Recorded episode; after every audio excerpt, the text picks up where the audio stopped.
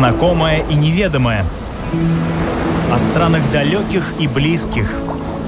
История латвийских путешественников или современная Одиссея. На латвийском радио 4.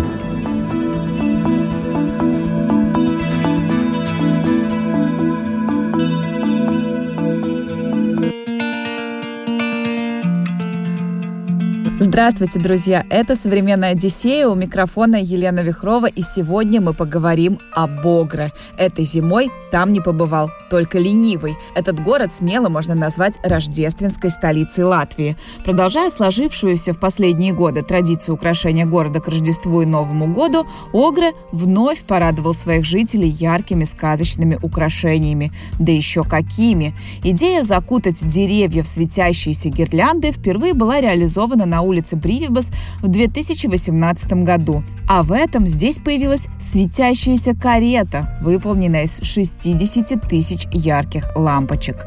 Сотни тысяч латвийцев потянулись сюда за рождественским настроением. Для многих Поездка эта стала настоящим открытием, ведь за рождественскими декорациями скрывается очень красивый город с богатой историей. Михаил Парахин знает это наверняка. Приехав однажды, он вернулся еще и еще и исследовал этот город вдоль и поперек. Здравствуй, Миш, с Новым годом тебя. Я знаю, что ты начал его достаточно плодотворно в туристическом плане. Э, видела в твоем профиле на Фейсбуке, что ты э, уже 1 января э, начал новый сезон и открыл ты его городом Огра. Чем Огра вызвал твой туристический интерес?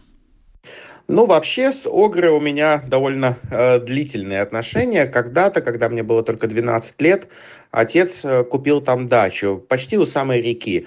И вот, начиная с этого юного возраста, я уже начал изучать все там. Так что я на «ты» с этим местом, ну, с самого-самого детства. Ну, конечно, уже с того дачного детства прошло много времени, какое-то время в Огры я не приезжал, но в последнее время стал, стал снова появляться там. И, конечно, а, одна из главных причин то, что у меня появился друг, точнее подруга именно в Огры, и она стала для меня таким вот э, человеком, который открывает Огры заново. То есть я это видел глазами дачника, а девушка из Огры показывает это все именно как местное. И глазами местные увидеть этот город и посмотреть на него по-другому, для меня вот это э, стало очень большим открытием. И теперь, конечно, я часто приезжаю, она мне устраивает э, экскурсии, и я узнал того, чего не знал раньше. Особенно вот э, история Огры, э, о которой я раньше так особо ну, не задумывался. Опять же, по твоему Фейсбуку видела, что ты в Огре бывал не раз. Вспомни свой самый первый. Что поразило больше всего? Больше всего, наверное, поразило то, какое удивительное соединение природы и цивилизации там.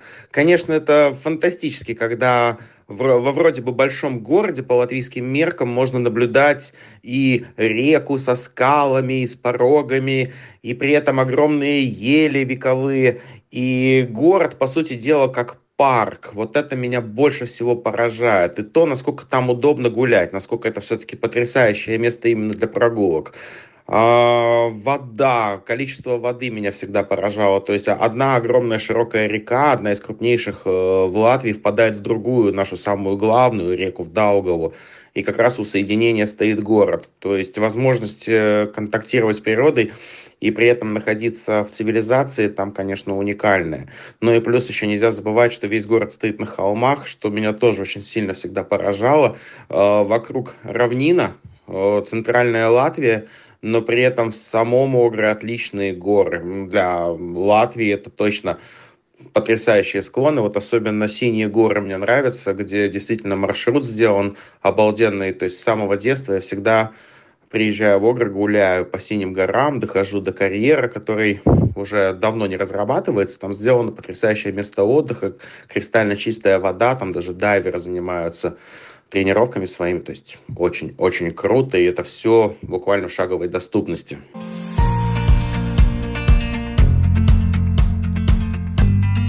Природный парк Огрские Синие горы находится, как несложно догадаться, под Огра и отличается уникальными по своему внешнему виду хвойными лесами. Его площадь больше 300 гектар. На его территории находится водохранилище Дубкалну, деревянная смотровая башня высотой 30 метров на самом высоком холме парка, а также лыжные трассы с арендой экипировки. Зимой здесь катаются на лыжах, спускаются с обустроенных холмов на санках и катаются на собачьих упряжках парках, а летом в парке популярны пешеходные и веломаршруты. А еще работает парк приключений «Тропа великанов». Почему гора синяя и при чем тут великаны? Есть легенда. На берегу реки Огра высится горка. В старину сюда великан приходил курить. От дыма его трубки горка всегда бывала окутана синим туманом, который не рассеялся еще и по сей день. Вот из-за этого голубого тумана гора и получила свое название – «Синяя». Современная Одиссея на латвийском радио 4. Говорят, что на берегу реки Огра родилась русская императрица Екатерина I. Возможно, что именно жадность Екатерины до когда-то густо обитающих в реке Огра угрей стала одной из причин появления названия Огра. Русское слово «угорь» преобразовалось в «огра». Согласно более реальной версии, слово происходит от ливского слова «вок», что означает просто «река». А так как в районе еще протекают реки Норупите, Урга, Лебена, Маза, Югла, то версия весьма реальна. Археологические раскопки и хроники Ливонского ордена свидетельствуют о том, что уже в XIII веке у впадения реки Вогра в Даугаву на сухих песчаных холмах, поросших сосновыми лесами, жили племена ливов и латгалов – на двух самых высоких холмах Кентес и Зилия Калны были расположены их городища. После вторжения крестоносцев местность отошла к рижскому епископу, затем, после Ливонской войны, к полякам и шведам. В результате Северной войны эти земли перешли к России.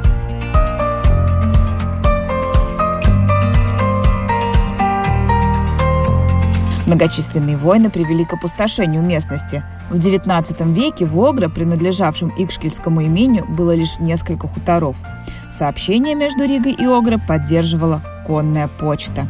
Все изменилось в 1861 году, когда была построена Рига-Двинская железная дорога.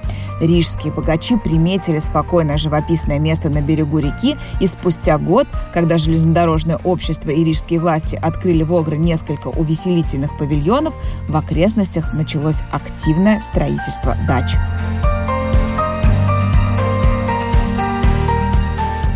Особенно вот касательно истории, в чем ну, самая-самая такая уникальность Огры, а, мы сейчас знаем этот город как промышленный, то есть как место, где находится Огрский трикотажный комбинат, огромный, гигантский, в свое время крупнейший в Европе он был.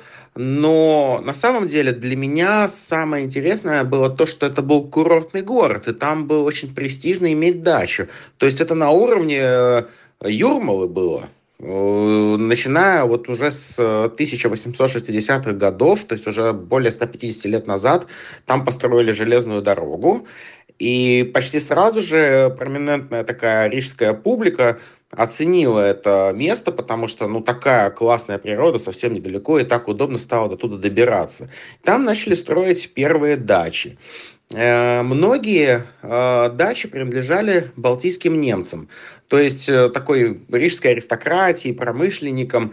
И уже к Первой мировой войне там было построено больше 300 вилл и дач – огромное количество, но, к сожалению, самые старые дачи мы больше э, не можем увидеть, потому что во время Первой мировой войны э, город оказался прифронтовым, то есть войска немецкого кайзера стояли с одной стороны Даугавы, а войска царской России находились как раз со стороны Огры.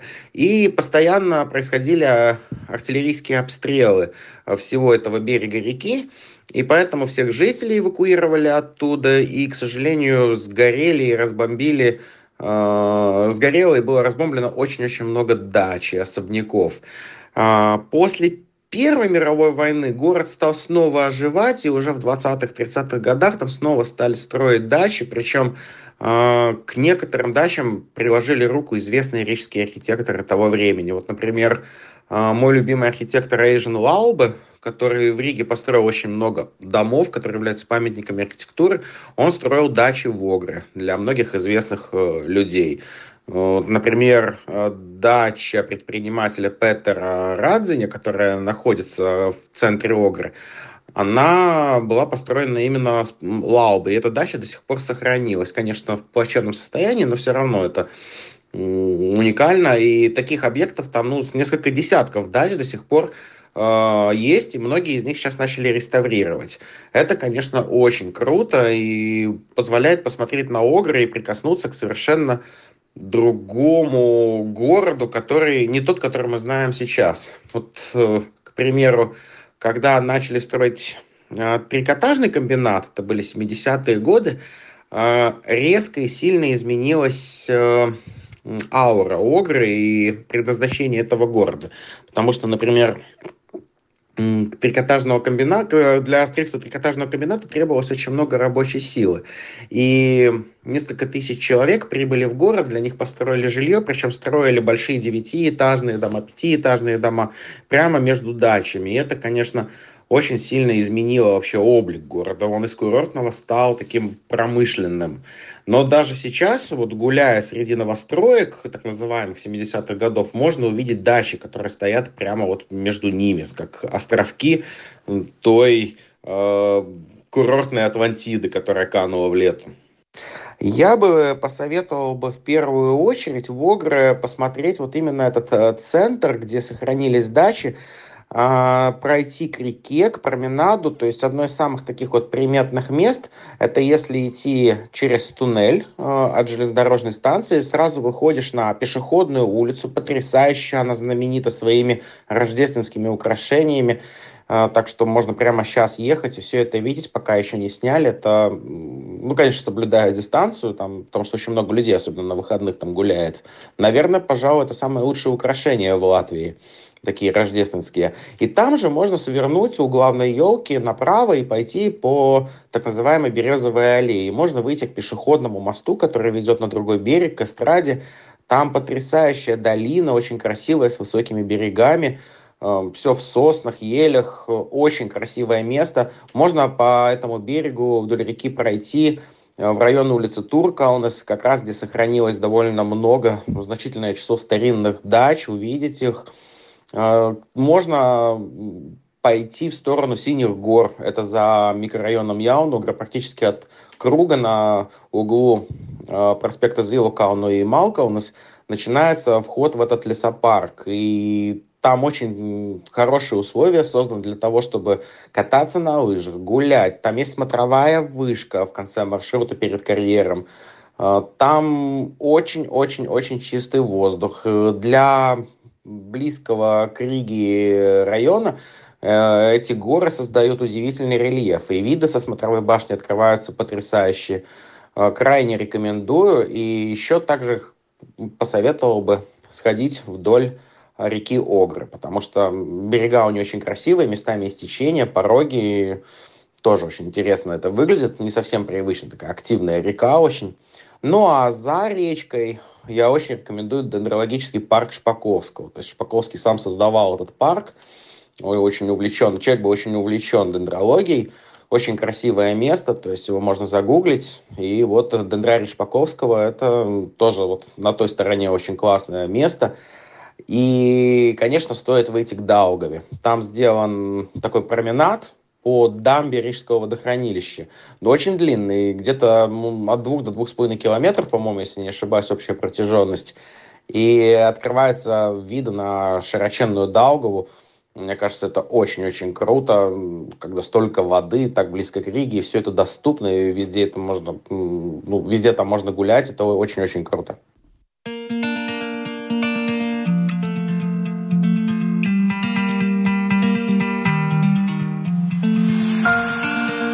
Поговорим подробнее о парке Шпаковского или Лаждукансе. Он стоит того. Многие считают его самым красивым парком в Латвии. По данным портала в отпуск.ру, создан он был в начале 20 века. В то время парк принадлежал имению Маринхаус. После Первой мировой войны парк находился в сильном запустении. Долгое время за ним никто не ухаживал. Жители Огры, Беннета и Янис Шпаковские вместе с друзьями фактически воссоздали парк. За долгие годы Шпаковские сумели создать необыкновенное по богатству и красоте флоры место. В 1975 году друиды, так читу Шпаковских часто называют в Огры, начали устраивать парк.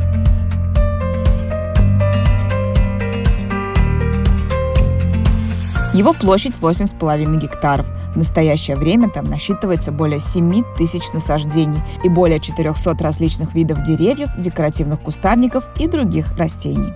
Здесь очень много уютных, замечательных уголков. Живописный пруд с лилиями, прекрасный островок любви, чарующие тропы для прогулок. На возвышении в парке Шпаковского построена лестница, состоящая из 100 ступеней, в конце которой располагается пруд с лилиями. Эти красивые места чрезвычайно популярны среди новобрачных. В парке можно прогуляться по болотной тропе, которая проложена по парку в виде мостков и имеет длину 70 метров. А еще здесь установлена смотровая вышка. Забравшись на нее, можно полюбоваться прекрасным видом на реку Даугаву.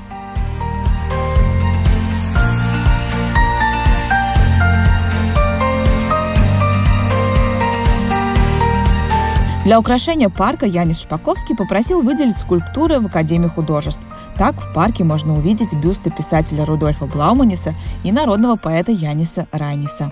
Посетители парка уверяют, что в нем есть удивительные места, которые обладают особой энергетикой и целительной силой. А еще говорят о том, что если от мужчины ушла любимая женщина, достаточно посетить этот волшебный парк, посидеть на его тихих полянках, прогуляться по тропинкам, и дама, покинувшая поклонника, вдруг поймет, что ее решение расстаться было неверным.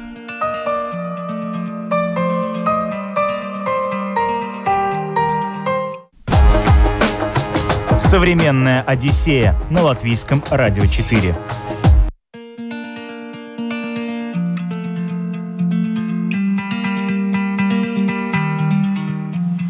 Оказавшись в Огре, непременно стоит зайти в Латвийский музей скаутов.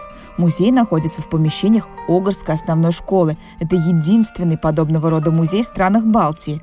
Его создание связано с возобновлением деятельности организации скаутов в Латвии. Музей был основан в 1991 году и знакомит с популярным движением скаутов. В музее можно посмотреть материалы об организации, учебные материалы, униформу различных времен, значки, награды, лагерные знаки, флажки, а также исторические документы с различных концов света. Внимание заслуживает и медвежонок Эрик. Это скульптура зверенка, опустошающего горшок меда. Установлена она в 50-е годы 20 века и представляет собой типичный элемент городской среды советского периода – Мишка не совсем обычным образом получил свое имя. Его отломавшуюся лапу вылечили воспитанники Огрского художественного училища, а повязка была снята 18 мая, в день Эрика. Примечательное здание – Огрская почта, построенная в 1930 году, гостиница «Аусбека» в 1927 и старинный книжный магазин, появившийся аж в 1912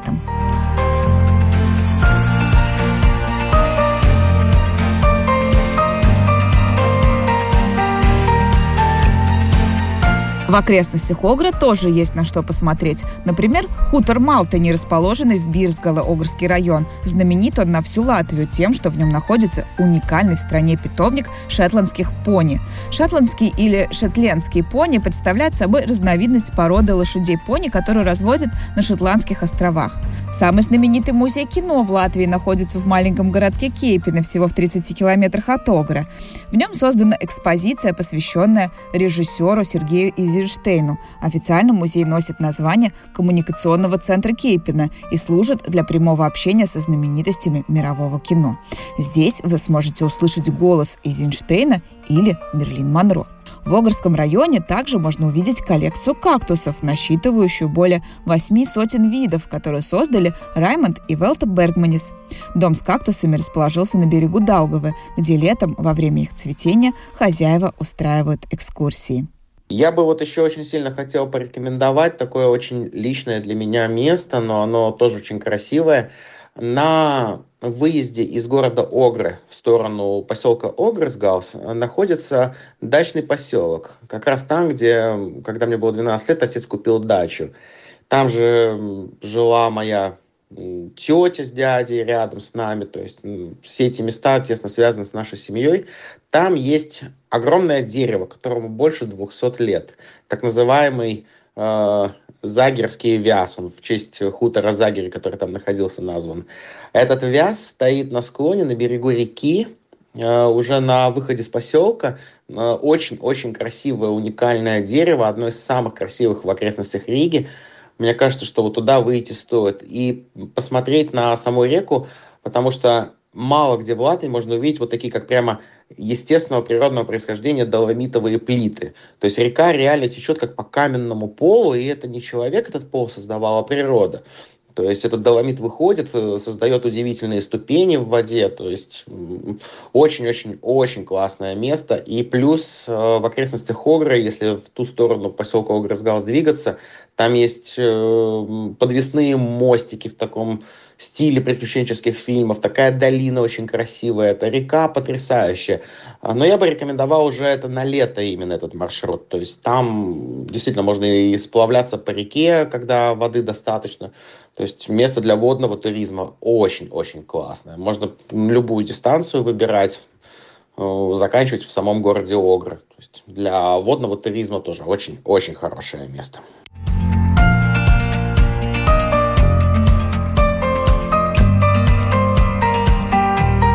Сейчас самое подходящее время для того, чтобы посетить Огра. Здесь зимнюю темноту развеяли многочисленными гирляндами и светящимися фигурками, а около каждой церкви повесили ангелов, которые освещают путь прохожим. А на проспекте Малкалнес нашлось место для светящейся кареты, выполненной из 60 тысяч ярких лампочек. Карету создал дизайнер Кристоп Штобис, вдохновляясь рассказами о российской императрице Екатерине I и ее возможном рождении в окрестностях Огра. Кстати, сесть в карету и почувствовать себя на месте Екатерины может любой желающий. В свою очередь, в центре города, на площади напротив здания муниципалитета Огрского края, в этом году установили сцену Рождества Христова.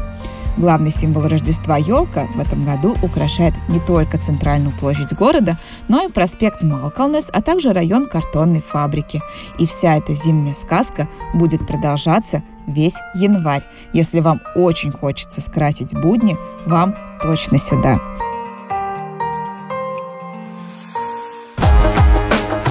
Современная Одиссея на латвийском радио 4.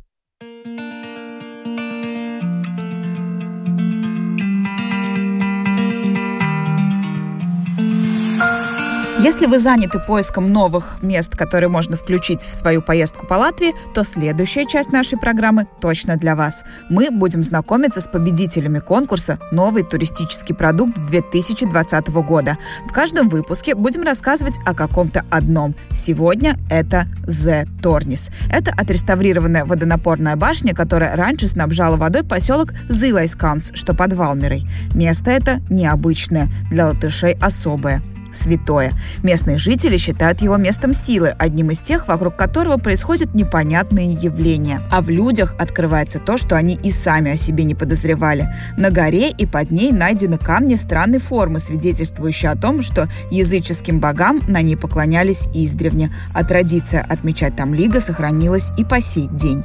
Легенд вокруг этого места много, но больше всего Зилайсканс прославила Марта с Синей горы. Настоящее ее имя – Марта Рацина. Она была известной целительницей, ясновидящей и настоящим ангелом-хранителем округи. Молва говорит, что окрестности Зилайсканса были чуть ли не единственным в Латвии местом, где семьи не пострадали от советских репрессий 40-х годов, и что все попытки НКВД отправить карателей с целью вычистить леса горы от лесных братьев неизменно неизменно оказывались неудачными. И все это благодаря мощной энергетике Марты из Зилайсканца. Умерла Марта в 1992 году. В день ее смерти, говорят, перестали петь птицы, а на могиле не поют и по сей день. Про Марту снято несколько фильмов, а драматург Алвис Херманис создал спектакль «Марта с синей горы». Вот именно у подножья этой горы в советское время и был основан поселок для добычи торфа, и была построена водонапорная башня для снабжения его водой. Вот эта башня, долгое время стоявшая заброшенной, недавно отреставрированная и превращенная в культурно-просветительский центр «Зе Торнис», и стала одним из новых туристических продуктов 2020 года, рассказывает его руководитель Том Стрейманис.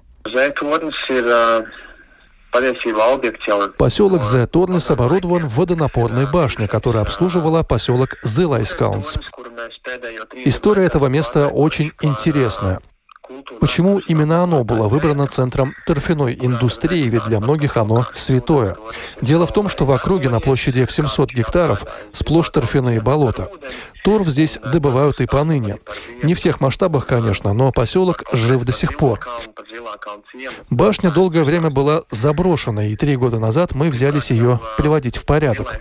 Теперь здесь культурно-просветительский центр «The Торнис». В нем можно осмотреть историческую экспозицию, посвященную Зелайскаунсу и поселку, а также промышленному наследию, водонапорной башне и узкоколейной железной дороге. Здесь предлагают послушать рассказ гида и узнать историю местности через экспозицию и виртуальную реальность. Надев очки виртуальной реальности, можно подняться над Зелайскалсом, а также прокатиться на старинном локомотиве узкоколейной железной дороги. Можно забраться на смотровую площадку башни, откуда открывается потрясающий вид на окрестности. Кроме того, в октябре мы создали совсем новое предложение для любителей индустриального туризма и активного образа жизни – рельсовые велосипеды.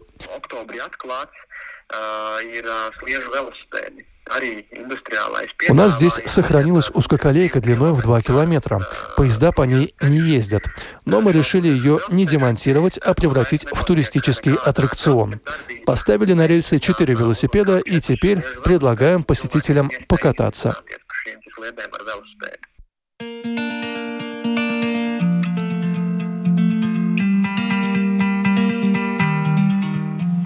10 километрах от Зе-Торниса находится Валмера. Там сейчас тоже включено рождественское освещение. Приятная прогулка по центру города обеспечена. Кроме того, недалеко находится замок Дикли, один из немногих замков видземских усадеб и господских домов, где сохранилось сравнительно много оригинальной отделки интерьера. В замке находится коллекция великолепных старинных печей и каминов. Она приятно удивит истинных ценителей искусства.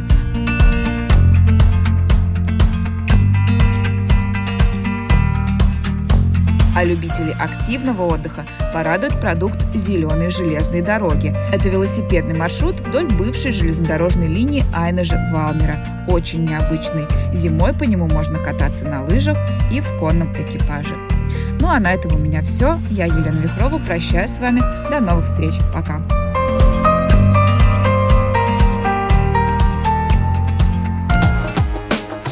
Современная Одиссея на латвийском радио 4.